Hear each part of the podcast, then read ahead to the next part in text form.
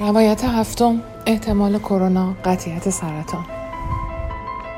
جهان بیرون از من از احتمال ابتلا به یک بیماری میترسه و من بیرون از این جهان از قطیت بیماری که درگیرش هستم. تناقض عجیبیه.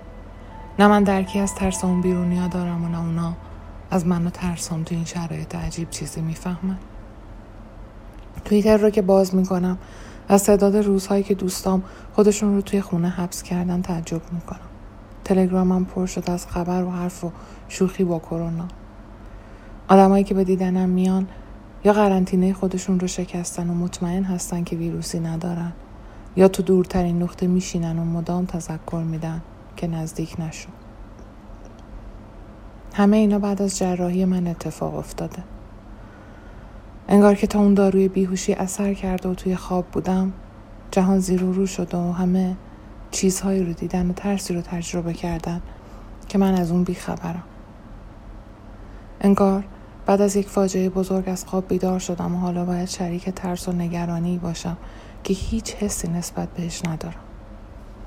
اوایل به شوخی می‌گفتم آب که از سر گذشت چه یک وجب چه صد وجب. اما انقدر منطق و حرف جدی تو جواب این شوخی شنیدم که تو حواست نیست و بدنت ضعیف شد و وای اگه کرونا بگیری فلان میشه و بهمان. که دیگه بیخیال شدم و سکوت کردم. راستش رو بخواین حتی سنگر مقاومتم در برابر این ترس از احتمال کرونا هم آروم آروم در حال فروپاشی است. نمی‌دونم چرا باید بترسم.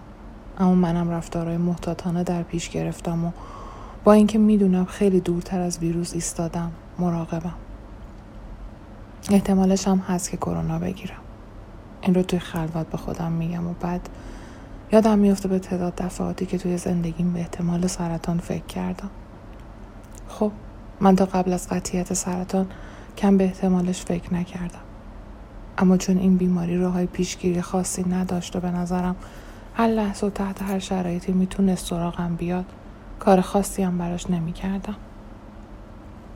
احتمال ابتلا فقط برای لحظه نگرانم می‌کرد و بعد روند روزمره زندگی اون نگرانی رو میونه هزار تا نگرانی دیگه کم رنگ می‌کرد. اما از وقتی قطیت سرطان سراغم اومده دیگه حتی اون لحظه های حتی گمان هم به نظرم مسخره و علکی میاد. تصورات و ترس من از بیماری احتمالی روزگاری که ممکنه بگذرونم و تغییری که در من ایجاد می‌کنه هیچ کدوم شبیه واقعیت این روزهای من نبود. مثلا فکر می‌کردم سرطان برای یک بیمار یعنی ترس از مرگ. اما حالا می‌دونم و تجربه کردم که ترس از مرگ آخرین ترسیه که توی فهرست ترس هم دارم و چیزهای بسیار مهمتری برای ترسیدن هست. فکر می‌کردم قطیت بیماری احتمالا نظرات و روی کردم رو به زندگی عوض می‌کنه. اما حالا می‌بینم که اتفاقا اونچه که تا همین سی و شیش سالگی برای خودم ساختم و به دست آوردم تنها روزنه نجاتم شد و لازم ندارم فلسفه ببافم و بگم باید آدم دیگه ای بشم. تغییر توی جزئیات زندگی رو طبیعی و عادی پذیرفتم. چون بالاخره حتی یه سرماخوردگی سادم آدم رو دستخوش تغییر می‌کنه. اما اینکه بخوام تو اون چیزی که هستم شک کنم یا بیشتر از اون چیزی که این بیماری هست و تو واقعیت خودش رو به من نشون میده واکنش نشون بدم نه. هیچ کدوم این کارا رو نکردم. در واقع قطعیت خلاصم کرده. نه دیگه فکر و خیال عجیب و بیش از اندازه دارم و نه رویا بافی اضافه می‌کنم و که چنین می‌کنم و چنان می‌کنم.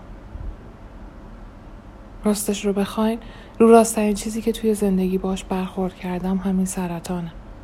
چهارزانو نشسته توی زندگیمون میگه همینه هست که هست. از این سر راستش خوشم میاد.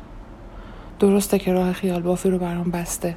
اما تجربه عجیبی از درک واقعی تلخی ترس و واقعیتی که هیچ وقت توی قصه های بچگی برام تعریف نکردن یا نخواستن و دلشون نیومد که یادم بدن. این قطیت بزرگترین و مهمترین کشف من از این روز هاست.